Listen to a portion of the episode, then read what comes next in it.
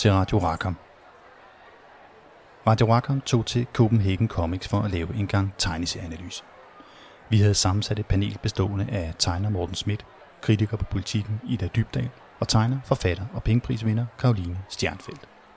Vi havde bedt dem hver især at medbringe interessante analyseobjekter, og det blev så til en snak om historisk tegneserie, cute sadness, gamle doser fra Sovjet, realisme over for det cartoony, nudisme og den personlige fortælling. Og så rundede vi også lige spørgsmålet, er det vigtigt at kunne tegne godt for at lave en god tegneserie? Vi har lagt billedeksempler ud på vores Instagram, og det vil være en fordel at følge med der, mens du lytter. Og så skal det også lige siges, at øh, vi ved optagelsen havde et mindre teknisk uheld, og derfor dumper vi nu lige ind der, hvor Mathias viser panelet et eksempel på en tegneserie med en and, der har klædt sig ud som en ulv. Det er Karl Barks. Det, Karl øh, Barks, det det tør er jeg godt satse på. Kan I huske historien? Overhovedet ikke. Ingen kan da huske historien. Ej, er det pinligt. Hey. Min far øh, græmmer sig. Ja, ja. Nå, okay. Det, jeg tænkte ellers, der ville være en vis genkendelsesværdi her. Men altså, det er øh, den Karl Barks historie, der handler om, at Georg Gearløs har opfundet sådan nogle bokse, der kan gøre dyr intelligente.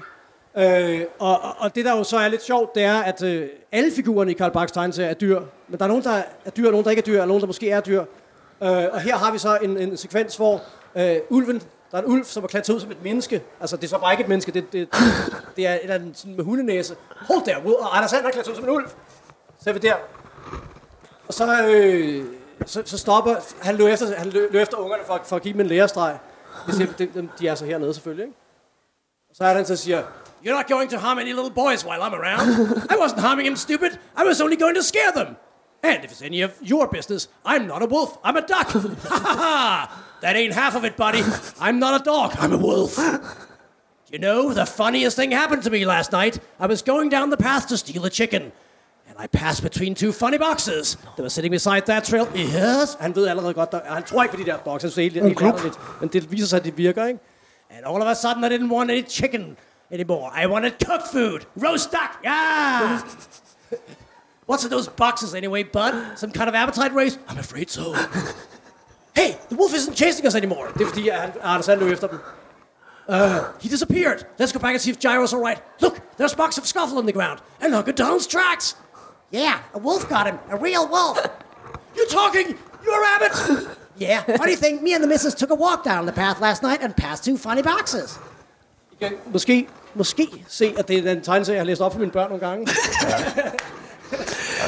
Laver ikke et afsnit af Radio ja. Rackham, hvor du bare læser tegneserier højt. Jeg elsker de her stemmer. Altså, det er så hyggeligt. Ej, det er bare fantastisk. Det, det, men, men altså, hvis I ikke så godt husker resten af historien, så er det måske lidt svært, men, men, men det jeg måske vil ind på her, det er det her med, at vi arbejder med et, et, øh, en, en udtryksform, som selvfølgelig primært har udfoldet sig kommercielt øh, i sin 200 år i levetid, måske, måske lidt mere end 200 år, øh, lidt mere. Og øh, hvor, man, hvor altså, visse skabere på en eller anden måde kan få, kan få, få mast nogle mærkelige temaer ind. Altså, øh, og jeg ved ikke, øh, hvis I tænker tegneserier, hvordan, hvordan tænker I om, om den dynamik, det der med øh, at, at tilpasse det, man gerne vil sige, et kommercielt format? Ja, hvad fanden skal man sige? Øh, jamen, det, det er jo the name of the game. Altså, det, det, jeg ved ikke om... Det, det, er det er jo sådan, det er. Det er jo et industrielt medie.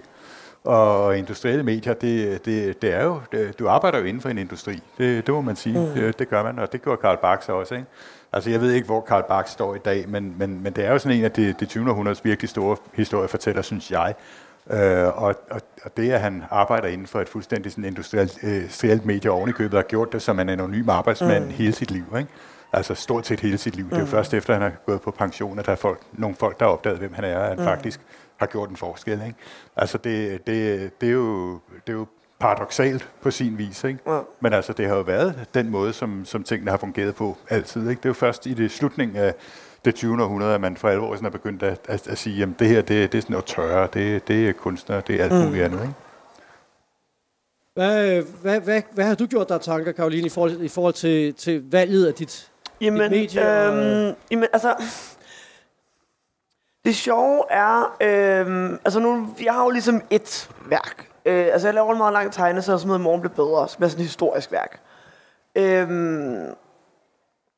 og det sjove er, at folk, når de ligesom møder det værk og møder mig og vil snakke om det, så går de til det med en forudindtagelse om, at jeg er helt vild med 1700-tallet, og det er derfor, at jeg bare ikke kan nære mig, og jeg bare så gerne vil øh, lave en tegneserie. Tal nu til Øh, folk, ja, ja, undskyld. Undskyld. Men det er bare så hyggeligt. Ignorer med mig. Mathias. Ignorer mig. Det, øh, det, der sker, er, at folk går ud fra, at jeg ligesom er så dybt op til 1700-tallet, at det øh, giver sig udtryk i en tegneserie. Øh, og det er sådan set den anden vej rundt. Jeg ville bare virkelig lave tegneserier som teenager, og så fandt jeg en historie, jeg synes var passende. Men øh, jeg ved ikke rigtig, hvad jeg kan sige det her, uden at komme til at lyde enormt øh, kynisk. Men altså, jeg startede jo det her værk, da jeg var 19 år gammel. Ikke? Og så der besluttede mig for, at det var det, jeg skulle lave, fordi jeg ikke vidste bedre. Øh, og det er den eneste måde, du kan lave tegneserier på, det er uden, det før du ved, hvor sindssygt tidskrævende det er. Det er fucking lang tid at lave tegneserier, så du skal være ung og dum nok til at vide bedre, når du går i gang. Det gætter jeg på, at du kan genkende til morgen. Øhm, men, øh, men det jeg faktisk tænkte dengang var, jeg var meget bevidst om, at jeg virkelig ville lave tegneserier. Det havde jeg været bevidst om i mange år på det tidspunkt, eller mange år. Men øh, siden jeg var yngre teenager. Øhm, og der tænkte jeg faktisk ret kynisk netop, okay, hvordan lever jeg fucking af det her? Altså, hvordan... Altså, hvad skal der ske, hvis jeg vil gøre det til en karriere? Hvordan gør jeg så det? Og det så jeg mig ligesom omkring, og netop kiggede på det der auteur, og så tænkte jeg, okay, hvordan bliver du sådan en som Hugo Pratt, for eksempel? Ikke? Også, og kiggede på ham. Og jeg kan huske, at jeg faktisk specifikt kiggede på Hugo Pratt, fordi jeg tænkte, Hugo Pratt, han tegner jo lige ret underligt. Men han er jo blevet en kæmpe dude alligevel. Altså, han tegner jo fantastisk. Øh, men han tegner jo meget, meget specifikt. Han tegner, som Hugo Pratt gør. Det er jo ikke, fordi han er sådan en, som lige er sådan der, Nå, men øh, du vil have den her opgave, og så gør jeg det her. Altså, Hugo Pratt tegner, som Hugo Pratt gør. Og så tænkte jeg, hvordan slipper du sted med kun at lave dine egne ting hele dit fucking liv? Og det tænkte jeg faktisk meget, meget kynisk. Hvis jeg vil lave mit hele mit liv, fordi hvis du bare er en dygtig tegner, så der er altid en dygtig tegner, der kan komme og erstatte dig. Fordi der er altid nogen, der er dygtigere end dig. Der kommer altid en eller anden 17-årig, som er syg i hovedet og bare kan det der. Ikke? Altså, så jeg tænkte, det er ikke nok at være dygtig. Du bliver nødt til at lave noget, som er dit. Så jeg tænkte, du er nødt til at lave noget, som jeg skriver selv, og hvor jeg laver det hele selv, som ligesom er mit. Altså, hvor det er mit navn på det hele. Øh, og som ender med at være min ting. Øh, og så gik jeg jo i gang med den her, og så er jo også en, som hende, der tegner 1700-tallet, hvilket er sjovt, fordi dengang var jeg egentlig sådan der, jeg skal bare tegne for Marvel og lave Wolverine, og det bliver fucking nice, og det her bliver bare en midlertidig ting. Øh, og så ender man jo i det. Øh, men jeg kan så heldigvis godt lide at tegne 1700-tallet. Men jeg tænkte faktisk meget, meget kynisk, skal vi lave noget, der er mit, fordi så er det mig, og så, er det, øh, så hvis folk vil have, jeg tegner for dem, så er det fordi, de vil have mig, og så kan jeg ikke erstattes. Fordi så vil de have hende der, der tegner 1700-tallet. Og så tænkte jeg faktisk også, og igen, altså, jeg håber ikke, det støder nogen læsere, fordi jeg, jeg håber, det åbenlyst, jeg fucking elsker det, jeg laver, og virkelig går op i den her historie. Men jeg tænkte virkelig også ret kynisk. Jeg tænkte faktisk, hvis man laver noget, øh, altså særligt dengang, det var snart 10 år siden, jeg startede, øh, vi ved jo alle sammen, at dansk tegneserie altid lige er sådan lidt på ustabil grund, fordi at øh, offentligheden øh, altid lige igen, igen, igen skal overbevise sig om, det er den rigtige kunstform, og pff, det skal vi ikke komme ind på nu. Men så tænkte jeg faktisk ret kynisk, hvis jeg laver noget om dansk historie, så er en eller anden avis, der bliver nødt til at skrive noget om mig. Fordi det er dansk historie. så det er lige meget, hvor fucking gralt det er. Så er der en eller anden. Så hvis det er bare en Nørrebro lokalavis, så vil de sige, 22 år jeg laver tegneserier om Danmarks historie. Altså jeg tænkte virkelig, den overskrift, den vil jeg have. Og så lavede jeg en tegneserie om dem. Og det var præcis den overskrift, de brugte. Altså jeg tænkte virkelig, du skal have den der læg op, når du laver tegneserier. Du skal have den der ting, hvor du kan sige, jo, jeg ved godt, det er tegneserier. Men det handler om Danmarks historien. Du skal have den der, der hiver folk ind, som ikke gider læse tegneserier. Øh, og det ved jeg godt, det lyder super... Ja, det lyder kynisk, og det er det også. Men jeg tror, det, altså, det er vigtigt at have den der, okay... Fordi det var min drøm, og det er det stadig, øh, altså at lave tegneserier. Men det er vigtigt at have den der, okay, men hvad kan jeg gøre for at putte den drøm i et kostyme, som ligesom kan forberede den til virkeligheden, ikke også? Så du skulle lige have den her i hovedet, Karoline. Du skal lige have den. Jeg ved, du er blevet sammenlignet ofte, selvom at, at du... Ja, Ja, særligt i starten. ja, ja, Øh, første gang, jeg blev sammenlignet. Det er spurvehøen. Øh, altså historiske tegneserier i sådan en realistisk øh, konturborn øh, stil. Hvordan kom du til det? Øh, men det er sjovt, at første gang jeg blev sammenlignet med Jules så måtte jeg google ham, fordi jeg vidste ikke, om det var. men altså, jeg var jo fucking, jeg var 1920 år gammel, jeg vidste ikke en skid, altså. Øh, nej, men det kom så jo af, at jeg læste sindssygt mange franske tegneserier på det tidspunkt. Øhm, jeg kan huske, at Jacob Stikkelmann sagde på et tidspunkt et arrangement, jeg var til med ham, øh, der sagde han, og det synes jeg faktisk var super fint og virkelig indsigtsfuldt, det var et arrangement om manga. Og der sagde han, manga reddede tegneserierne i Vesten. Og det synes jeg er rigtigt, fordi vi havde jo kæmpe... Altså, tegneseriekulturen i øh, Europa og Danmark var jo enorm i 80'erne. Øh, men så fik den jo en nedgang i 90'erne og 0'erne. Og så kom den jo stærkt tilbage med graphic novels. Men der var jo det der dyb, hvor øh, altså, min generation, som voksede op med at læse tegneserier, vi gjorde det, fordi vores forældre gjorde det, fordi det var stort, de var unge i 80'erne. Ikke? Også, det var jo ikke stort, det jeg var lille sådan set. Det var det jo ikke. Det var jo øh, på vej ned. Øh, så det, pludselig så kom manga jo bare ind fra fucking sidelinjen som et fucking godstrog og ramte øh, Vesten og fik en masse 12, 13, 14-årige som mig til at læse manga. Og så pludselig så var man jo sådan der, og jeg tegnede så helt sikkert. Og så vendte man jo igen, som jeg havde gjort som barn, men måske havde glemt som teenager, så vendte man jo blikket mod sin forældres tegneseriehylde. Fordi nu havde jeg læst, siddet og læst helt vildt meget Death Note, og det var da bare helt vildt fedt, og det er super fedt. Øh, men så var jeg sådan, men hvad er der i hylden her? Og så læste jeg jo bare, genlæste jeg jo bare alt, mine forældre havde. Og der læste jeg blandt andet virkelig meget øh, Bilal. Øh, og der læste jeg virkelig meget øh, Gardino, er det det, han hedder? Altså, ja. øhm, Gugiano. Gardino. Ja. Øhm, Vittore Gaudiano. Altså den der, øh, om ham der, der har det nederen i... Øh, Jonas Fink. Ja, præcis, ja. præcis. Jeg læste, det der med Jonas Fink, den var jeg obsessed med. Så det var lidt mere Jonas Fink. Ja, så vi er over i det der... Altså, altså Jonas Fink minder om det her. Jeg synes, ja. men personligt synes jeg, det er endnu flottere. Altså han er fuldstændig syg i hovedet. Der, der, han arbejder, hovedpersonen arbejder i en boghandel, og når de er i den boghandel, så alle bøgerne tegnet i baggrunden. med, med, med detaljerne på bogryggene og sådan noget. Og jeg sad jo bare der, jeg var 18, og jeg var sådan, ah, fantastisk, det skal jeg også lave. det er gået lidt væk fra i mellemtiden. Det tager også sin tid at tegne det der ting. Men er syg. Den, laver, den tager otte år at lave et album. Det er altid lidt opmuntrende for mig. Jeg var sådan, det kan godt være, at jeg er langsom, men han er, altså. Men altså, det var faktisk det, jeg var inspireret af. Uh, altså, det var en blanding af, øh, at jeg havde læst en masse manga, og synes, det var fucking fedt, og så var vi ligesom tilbage og læse alt det franske, og jeg synes bare, det var fedt med de her detaljer. Men det sjove er, når jeg ser det her nu, så har jeg det jo helt sådan, at Jesus Kristus, altså.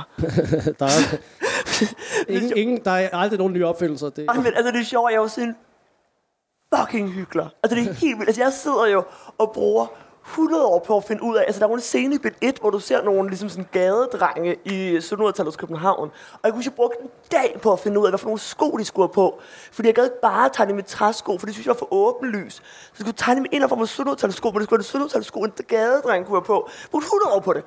Øhm, og så kan jeg huske, at jeg var mentor for en, øh, en ung øh, tegneserietegner i Malmø, som lavede en historisk tegneserie, som foregik i øh, Sovjet, og hvor hun øh, glædestrålende fortalte, hun havde brugt 100 år på at finde ud af, hvordan alle dåserne i køkkenet skulle se ud. Så de var rigtige sovjetdåser. Og jeg kunne huske, at jeg sad og tænkte, hold kæft, men fuck op i det. Så skulle der ikke nogen, der ser på, honey. så, så pludselig var jeg sådan der, fuck. Morten, kan du sige noget om det? Fordi du, øh, du har bevæget dig ja. meget over i, i sådan en, øh, en mere cartoony stil, altså en, ja. en karikeret, øh, abstraherende stil. Altså den der store ja. tradition for realistisk øh, tegnede tegneserier og hvad, hvad, hvad, altså, det er selvfølgelig, altså, en, en stil er jo bare noget, der udvikler sig, når man ja. arbejder, men, men hvad, hvad, hvad mener du, at, at, at det cartoony kan i forhold til den, den der mere den der naturalistiske stil? Altså, det cartoony kan jo gøre akkurat de samme ting. det er jo bare cartoony.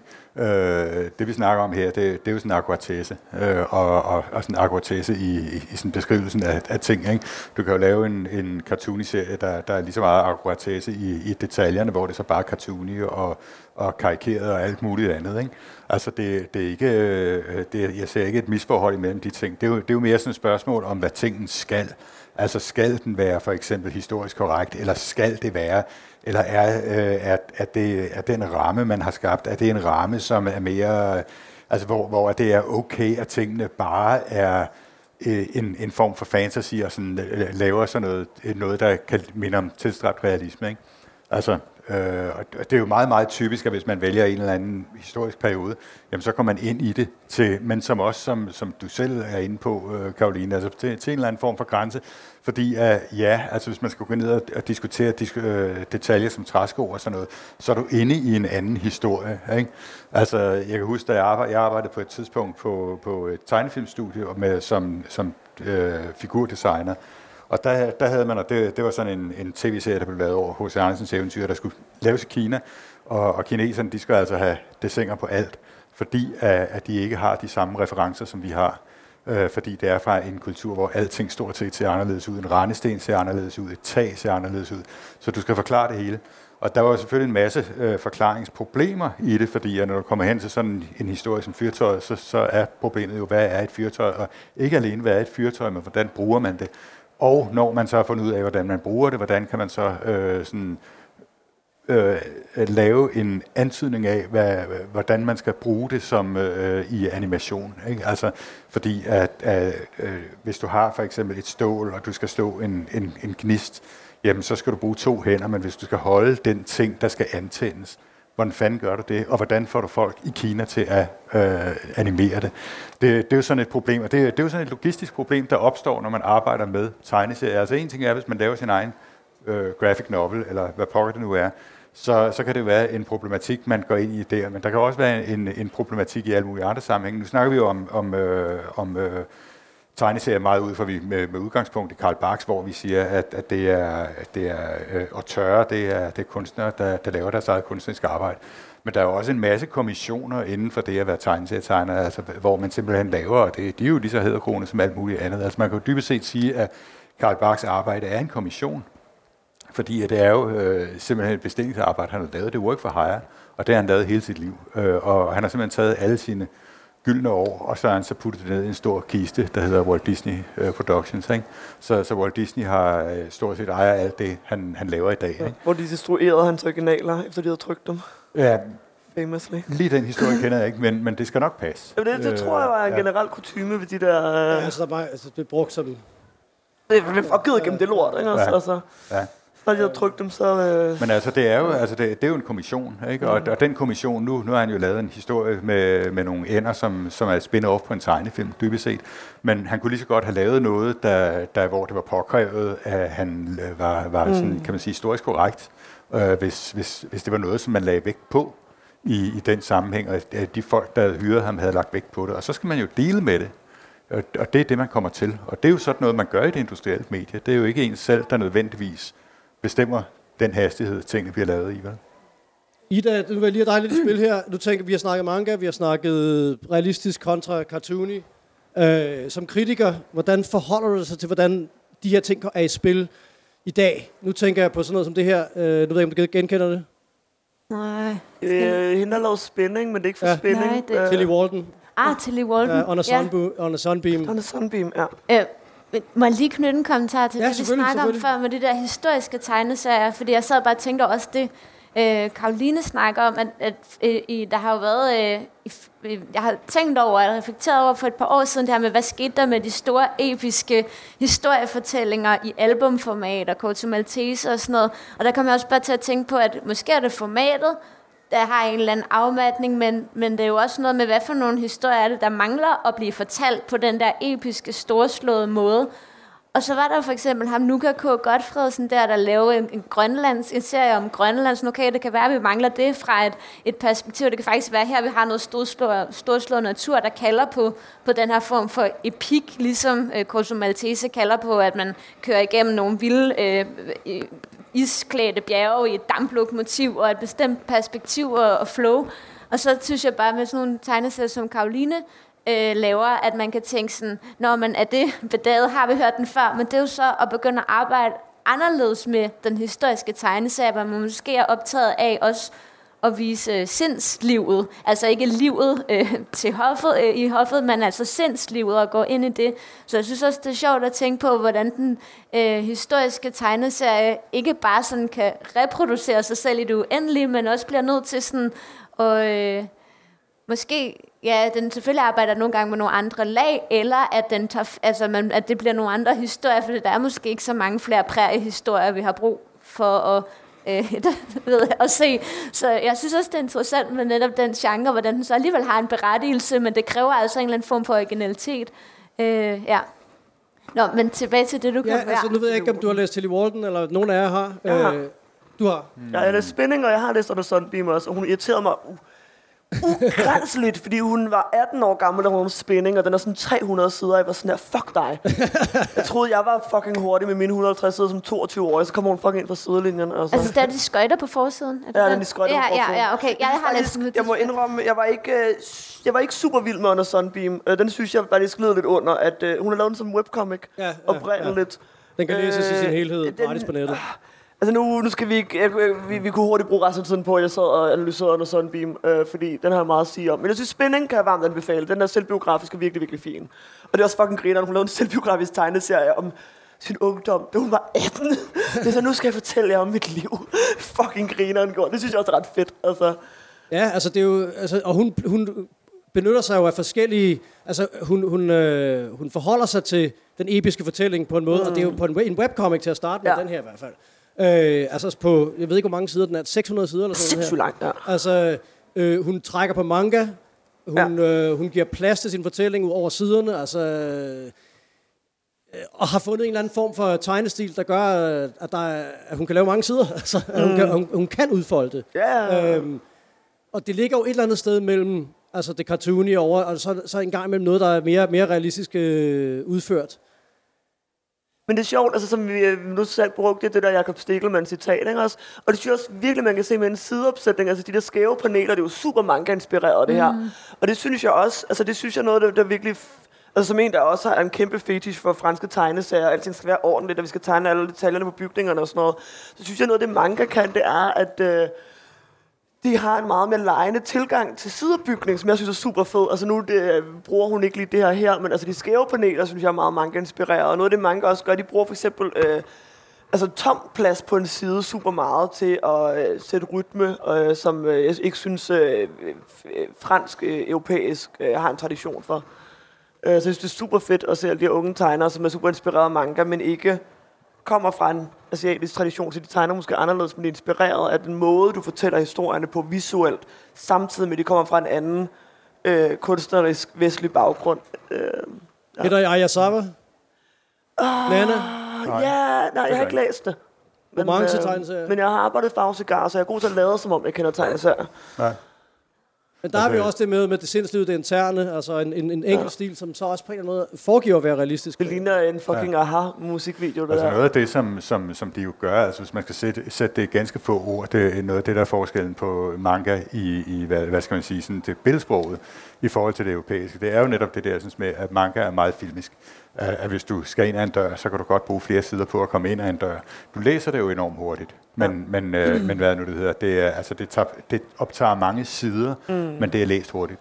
Øh, så det får den der filmiske effekt, og nogle gange så med, med, meget stor effekt oven i købet. Ikke? Men, men manga er jo også forskellige, fordi der, der er, nu siger du det der med, at de, de kan godt bruge tom plads i, i billederne og sådan noget, ikke? men de kan jo også være ekstremt anale i deres detaljerigdom. Ikke? Ja, ja, ja. Faktisk. Mathias, den der, der var for to gange siden, øh, prøv at gå to tilbage. Øh, okay, Nå, det kan man måske ikke. Hvad var for en, så tænker du, øh, hvad hedder det, den her?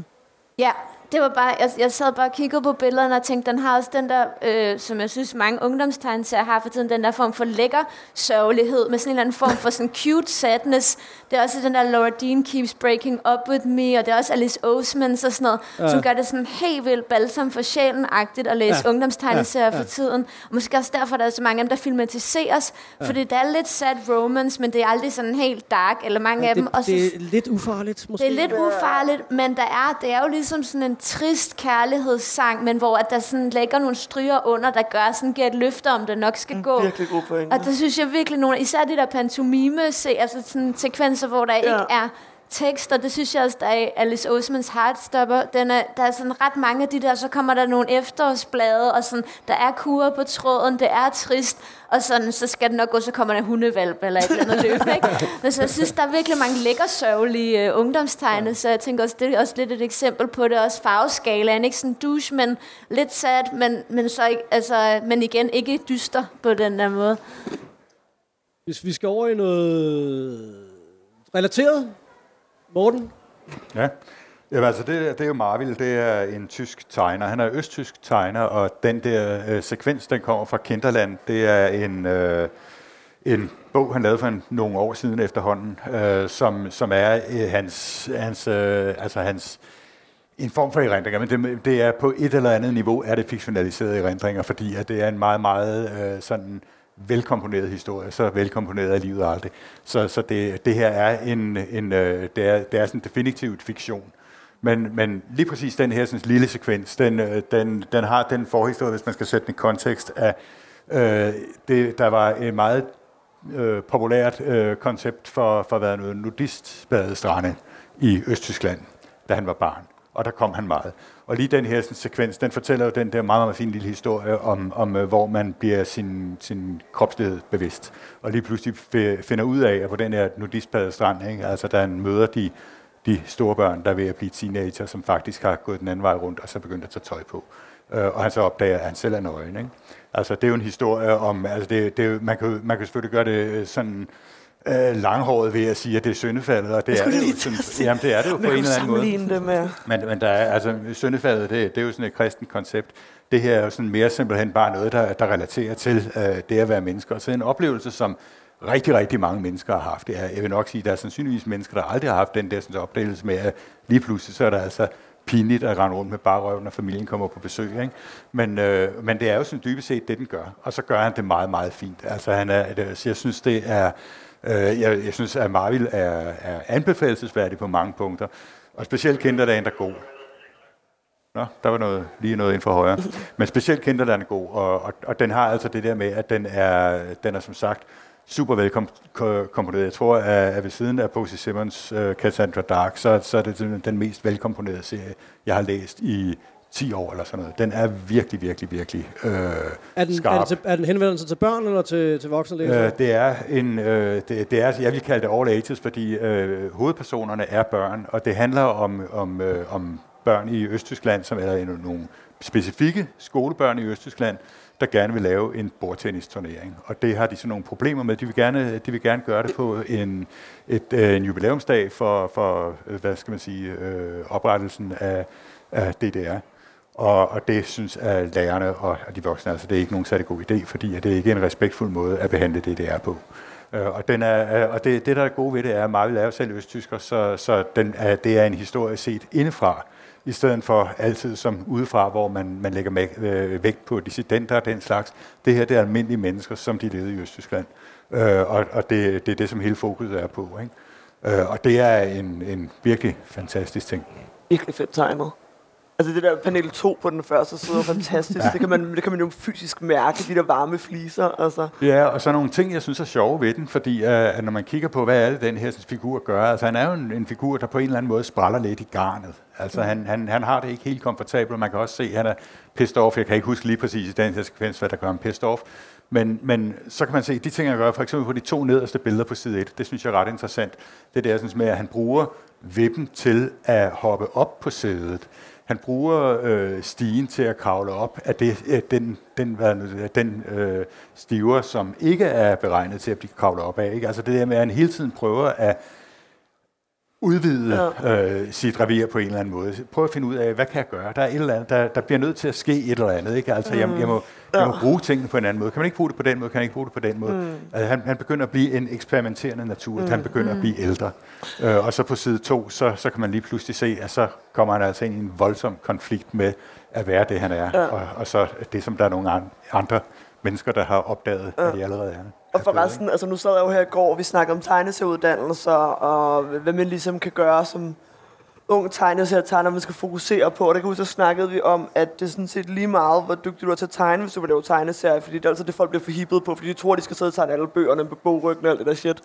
Øh, og det er sådan set ikke det, der skal til for at lave gode tegneserier. Det, der skal til for at lave gode tegneserier, det er, at du forstår at fortælle en historie i billeder, og det er fucking masterclass det her. Den er jo ordløs, ikke også? Altså, ja, ja. ja. Øh, virkelig godt. Og så snakkede vi jo om... Øh, øh, altså lige her nu, øh, spændet mellem realisme og cartoony, altså, eller animeret, som jeg vil kalde det. Ikke? Altså det er det jo det, jeg vil kalde stærkt animeret. Øh, men det, det synes jeg faktisk, som en, der virkelig har fanget sig selv i det, den realistiske stil, øh, er super spændende, hvad du kan få ud af de to forskellige ting. Ja. Fordi de har jo begge to sine fordele og ulemper. Altså jeg synes, når man kigger på realisme og øh, animeret stil, som for eksempel, altså fransk-belgisk, øh, som du havde et eksempel på tidligere. Den er meget, hvad hedder han nu, ham du havde et eksempel af? Øh. Øh, nej, nej, det var den der realistiske. Øh, øh. Den, den helt vilde, hoppende, klassiske fransk-belgiske der. Øh.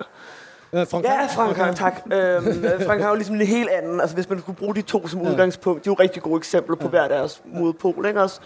at når, hvis, du, hvis du tager det øh, realistisk, ligesom Jolite, altså der har nogle kæmpe fordele. For eksempel, og jeg tror, der er en grund til, at historiske tegneserier altid ender en, eller ofte ender en realistisk stil, hvilket egentlig er lidt kedeligt, synes jeg, som en, der gør det selv.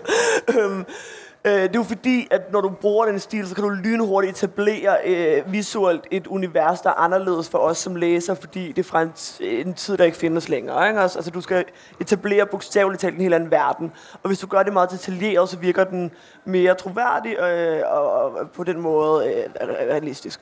Øh, men jeg synes, at den animerede tegnestil kan, altså det er, den viser det, der foregår indvendigt. Altså, øh, det realistiske, den kan virkelig beskrive altså, øh, alt det fysiske, altså det, øh, altså, øh, det du kan røre ved, det, det kan det beskrive, ja. så du forstår det som læser. Ikke? Altså, men det, der foregår indvendigt det beskriver følelseslivet. Altså, det er ekspressivt. Det, det, det er ekspressivt, præcis. Ja, ja. Altså, du, du mister, altså det længere du går hen imod det realistiske. Og det er derfor, jeg synes, det er faktisk ret farligt at gå for realistisk. Fordi der er jo nogle af de der altså, klassiske gamle tegnere, som tegner helt vildt realistisk. Og det synes jeg bliver fucking røvsygt at se på, fordi du mister ligesom den fortolkning, der er af det menneskelige følelsesliv, som går igennem dig som tegner, når du tegner et andet menneske, i stedet for bare at tage et foto. Det er jo derfor, tegninger er interessante, fordi tegninger er altid en fucking fortolkning. Ikke? Mm. Øh, og des mere øh, animeret du går i den fortolkning, des ja. mere frihed har du til at beskrive øh, altså følelserne og til at kommunikere det, du vil. Men hvis du bliver øh, fanget i det realistiske, så beskriver du bare øjenbrynene og huden og næsen og det. Så beskriver du ikke det, der foregår med de ting. Ja. Altså, jeg øh, tænker lige, hvis jeg Ida ind her, ja. altså, nu, hvis vi trækker på, på det der med, altså, så er virkelig en hovedstrømning i tegneserien de sidste 30 år, det der med at trække på egne, egne øh, oplevelser, og, og på en eller anden måde enten fiktionalisere dem, eller køre mere øh, strict selvbiografi. Og Ida, du havde et eksempel her. Øhm. Ja, ja. Øh, det er, jamen det var, åh, det er sgu lidt svært at se, men altså, det er en, der har... Åh, oh, den skulle blive lidt ud. Okay, men det er en, der hedder ja, Kyler, Kyler Roberts, der har lavet den her øh, virkelig fede tegneserie, Øh, jamen, skal, skal jeg læse op, hvad der står, eller skal man bare få en fornemmelse, hun er til Enten læse op, øh, eller måske læse op, eller... Jeg kan også beskrive det, det er hovedpersonen, hun er til en mammografiscanning, jeg tror sådan for brystkræft. Og så, Hvad, du skal lige sige, hvem tegneselskaberne er, hvad tegneserien hedder. Øh, Kyla Roberts. Øh, og den her, skal jeg lige huske, jeg har den faktisk med. Jeg kan også lige vise den. Den hedder My Baking Chart. Det er sådan lidt raffineret, hvorfor den hedder det, men det er sådan et schema, hendes datter kører, som hedder Baking Chart, men det, øh, det, man skal selv læse den. Den er virkelig god, den er kommet på Drone and Quarterly. Øh, men hun er til en mammografiscanning, og så spørger øh, hende, øh, der arbejder der øh, på hospitalet, sådan nogle ret øh, standard procedure spørgsmål, sådan, øh, is this your first mammog øh, er det din første mammografi? Ja. Har du haft an, øh, andre problemer med dine bryster? Nej. Har du fået en nålebiopsi eller øh, surgery? Ja. Ja, har du. Og så siger hun, øh, du mener i min bryster? Så siger hun, ja, selvfølgelig. Åh, oh, så nej. Og så spørger hun, do you have any children? No.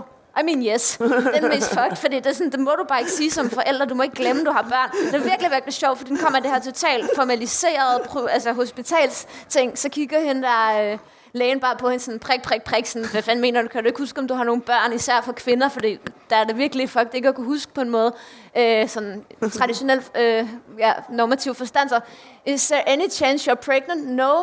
Are you having your period, or are you uh, about to have? Og så siger hun, I'm a few days over. Uh, og are you completely sure you're not pregnant? I'm positive. Og så kan man bare hovedpersonen tænke sådan, she'll never believe me now. Og hun bare har den der refleksion, og sådan, jeg har svaret forkert. Og det, som jeg godt kan lide ved den her form for sådan øh, autofiktion, og den måde, hun øh, gør det på, det er, at altså, jeg synes, det er altid sjovt med voksne, der fucker op, men man er måske også lidt træt af at se på sådan, øh, øh, sådan skateragtige voksenbabyer, i, eller at det er ikke den slags voksen, der fucker op. Det er meget sjovere med nogen, der har det helt roligt, og så bare ikke kan finde ud af, hver gang de støder på sådan nogle systemer, eller prøver at have det normalt, eller svare rigtigt til en mammografiscanning, og så bare have det der... Øh, ja, ret twistet hjerne. Men øh, ja, det handler om, om hende personen selv her, og, øh, og hendes hverdag med et barn, og så øh, hendes, øh, hendes samtidig super distræthed som menneske, som altså ikke er forsvundet, bare fordi hun er blevet mor. Øh, ja, hun er, hun kommer, der kommer en tegneserie mere med hende, også på Drone and Quarterly efter, der hedder The Joy of Quitting, så der er helt klart, at hun er en del af sådan lidt den der anti-work bevægelse, der er også sådan, altså hun arbejder hele tiden med det der med sådan, åh ja, hun har en kronisk sygdom, og sådan noget træt, slidagtig, eller sådan, og nu overgår jeg ikke mere at opretholde den her facade, og så laver hun så de her tegneserier, hvor hun ja, også udstiller sig selv som, som blandt andet glemsom forældre, ikke? Øh, ja, men den er så helt anderledes. Jeg ved ikke, hvad hvis vi skal tale om den stil der, den er jo virkelig sådan øh, strippet for mange effekter, ikke? Øh, og meget fokuseret på mimik, og så sådan nogle mm. små pauser i en samtale, for eksempel. Ikke? Men der vil vel også over noget af det, du sagde, Karoline, det der med, at øh, det har noget at gøre med, altså finde ud af, hvad din stil er, og hvordan du, altså, hvad der er dig, mm. og om det er fedt tegnet eller ej, måske... Mm, Men jeg altså, synes, hun er jo super godt eksempel. Jeg sad også, tænkt, altså, jeg sad også selv og tænkte på, hun er super godt eksempel på det, jeg sagde med, altså, det er ikke for at være led, men det er jo ikke særlig godt tegnet. Men det er jo, men det er jo en god tegneserie. Det er jo, det, altså bare de der to sider, det er super fedt. Altså, fordi hun virkelig fucking forstår at fortælle i ord og billeder, og lave en fortælle på en side og alt det der. Ikke? Altså, altså, og det var netop, altså, hvis hun skulle gøre sig som professionel tegner, hvis det bare var det, man så på, på tegningen, som, altså dens kvalitet, så kunne hun jo sikkert hurtigt blive erstattet en anden, men hun kan jo noget som tegneserietegner, som er hende. Så også, altså. Jeg synes, der er noget, der er meget sjovt ved den, øh, og, og det, er, det, det er noget, som, som jeg synes er meget vigtigt, og det er det der med timingen. Og timingen ligger meget i det sproglige. Det lever, mm. ligger ikke i det billedmæssige, altså fordi det billedmæssige her er meget, meget, meget stift og konstrueret og, og staccato. Øh, men, men netop i det sproglige, det der med, at hun for eksempel siger, nej, I mean, no, I mean yes. Mm-hmm. Altså det, det, det er jo sådan, og så er der den, de der sådan, tre øh, punktummer bagefter. Det er også billedmæssigt, ikke? Ikke? Altså, jo, jo, men altså hun, hun fortæller selvfølgelig billedmæssigt, men timingen er jo mm. lagt ind i sproget, i den rigtigt. måde, hun bruger sproget på. Ikke? Altså, det er jo ligesom om, det, det virker som om, at, mm. at, at øh, timingen er det, der, der ligesom skaber, skaber tid i den her sådan, tegneserie, men billederne er bare sådan organiseret, ligesom, lidt ligesom Jack Kirby gjorde det, sådan fuldstændig det samme grid hver eneste gang. Jeg skulle lige spørge, hele tegneserien delt op i det fire panels grid på hver side? Der er nogle enkelte hele sådan ting, okay, for eksempel, hvor hendes barn giver hende massage på gulvet, og man kan mærke, at der er en eller anden udstrækt tid i, at hun sådan ligger øh, der med sit barn, men det er hver gang, der er en dvælen ved en eller anden sådan noget, lidt mere men generelt er men generelt det. er det, ja. Men det er jo også igen altså, genialt set, altså, når hun, hun siger, do you have any children? No. I mean, yes. Yeah. At du så har et helt billede bagefter, hvor hende, øh, prik, prik, prik. Øh, lægen bare står og kigger på hende. Yeah. Altså, det er, jo, det er jo fucking, det er jo virkelig, altså, det er jo tegnet på sit bedste, at hun forstår, der skal være et helt mm. billede, hvor hun bare står og dømmer ja. hende. Ikke? Altså, ja. altså. Plus en anden ting, ikke? Altså, det her, det, det, det, er jo sådan virkelig usekset billeder, det er en usekset stil, men det er jo enormt morsomt, de ting, mm. der bliver sagt her. Jeg synes faktisk noget af det humoristisk. Altså det der med no, I mean yes, det er humoristisk, og også den sidste der, she'll never believe me now. Mm. Det, det, det, det, det er jo sådan noget, man kan sidde og faktisk morse over. Så, mm. så det er noget, der, der siger, der, der absolut ikke siger, at det her det skal være morsomt. Det, det, det er nærmest sådan noget, der siger, sådan, det her skal være trist, men det er faktisk morsomt. Ja, ja. Så, så det kan meget mere, end det lader ane ja. øh, på en eller anden måde. Ikke? Altså noget af det allervigtigste ved tegneserier, synes jeg også, som jeg ikke synes, man snakker så meget om, faktisk. Det er jo det der med rytmen. Mm. Altså, jeg synes, det er noget, jeg altid selv tænker enormt over, altså når jeg laver tegneserier. Det er jo det der med, der skal være en rytme. Altså, det, det, det er svært ligesom, altså for mig i hvert fald, men jeg er heller ikke så god til at øh, beskrive den slags ting professionelt. Jeg, jeg, jeg føler det mere. Øh, men, men noget, jeg tænker mig når, når jeg laver tegne til det med, at altså, det, er en rytme i en fortælling, ikke også? Altså, at det, hvordan du det der ting vi billeder, det påvirker den rytme, eller det, det der fortæller den rytme, ikke også? Altså, mm. Og det er så vigtigt med tegneserier, at få den rytme vi, rigtig. Hvis vi snakker rytme, så tror jeg, vi lige afslutte, vi skal, vi skal til at runde af her, men lige afslutte med noget helt, helt, helt andet, og meget rytmisk og musikalsk. Oh ja. Nogen, der har en reaktion på det her. Er det ikke det? Er det ikke Polly and her pals, eller hvad? Jo, Polly and her pals af Cliff Starrett. Ja fra 20'erne. Jamen, det er selvfølgelig super fedt. Den er næsten musikalsk i sin måde. Sådan, øh, altså, er det noget, du har læst, Morten? Det er ja. jazz. Nej, jeg har ikke læst det, men jeg har kigget på det, da jeg var barn, ikke? fordi der var nogle antologier, der blev lavet på dansk, hvor uh, Polly and her pals var, var med. Ikke? Og jeg synes, at stilen er, er, er super smuk. Jeg har ikke læst dem, øh, og altså, hvis jeg har læst dem, så er det sådan 40-50 øh, år siden. Så, så det, er, det er ikke noget, der er præsent i min erindring. Vel? Og, og jeg har ikke været fristet til mange af de her sådan, øh, nostalgigenudgivelser, men jeg synes bare er visuelt set, så er det smukt. Og det er jo selvfølgelig sådan en jazzet æstetik, ikke? Altså lidt ligesom at Yellow Submarine var sådan en beat-æstetik fra 60'erne, så er det her jo sådan en, en jazzet æstetik fra den gang, da jazzen var det vilde og nye, ikke? Ja, og beslægtet med anden grafik, den er også en plakatagtig, eller du ja. kan også forestille dig en Jazz Hustler Montmartre plakat, eller et eller andet, der vil se sådan ud. Ja. Så kan man godt se det der sådan. Et, der bare en måne i hvert vindue. Det, det er en, en, en, en banal familiestribe et, et eller andet sted, øh, hvor der også er en kat, som I kan se. Og, og der er også to hunde i, den, i Dot and Dash, som I ser, som er ekstra striben op øverst. Men det er en familieserie, som er bare enormt skæg, fordi den er tegnet på den måde. Altså, og, og ligesom udleverer noget, at, at det, altså den, den viser hverdagen som noget, som noget fantastisk og surrealt og anderledes og, og dynamisk og alt muligt. Altså den,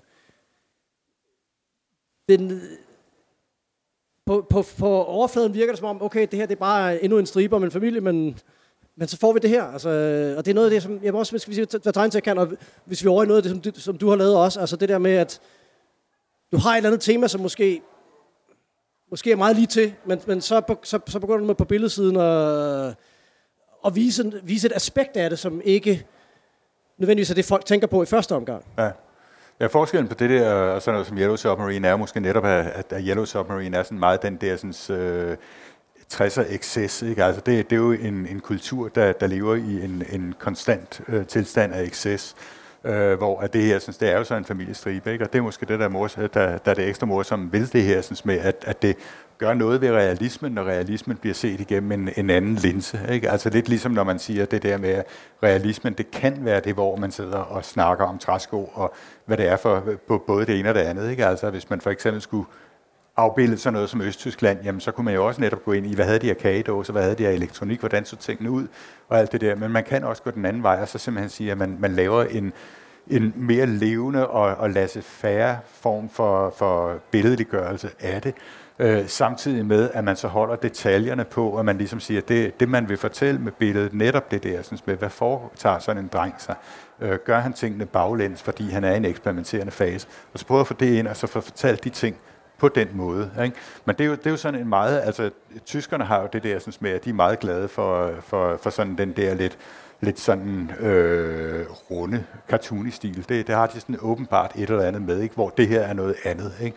Altså det her, synes, det er netop noget, der siger noget vildt, øh, og så gør noget ordinært. Ikke? Altså, ideen er også, at det er, altså, det, er, altså, det er set fra kattens synsvinkel. Altså, det, er nogle, det er forældrene, der kommer op, og der er, der er nogen, der har hoste og dårligt, der skal have noget medicin, og de ruller, roder rundt i mørket og vælter ting og sådan noget. Det er kattens oplevelse af, ligesom, af, af menneskene i huset, sådan rumsterende, meget utjekket, øh, roden rundt, og så, og, så, og så kan den selvfølgelig ikke sove, og så render den rundt, og sådan noget, og så til sidst så sover den igen, som katte jo gør.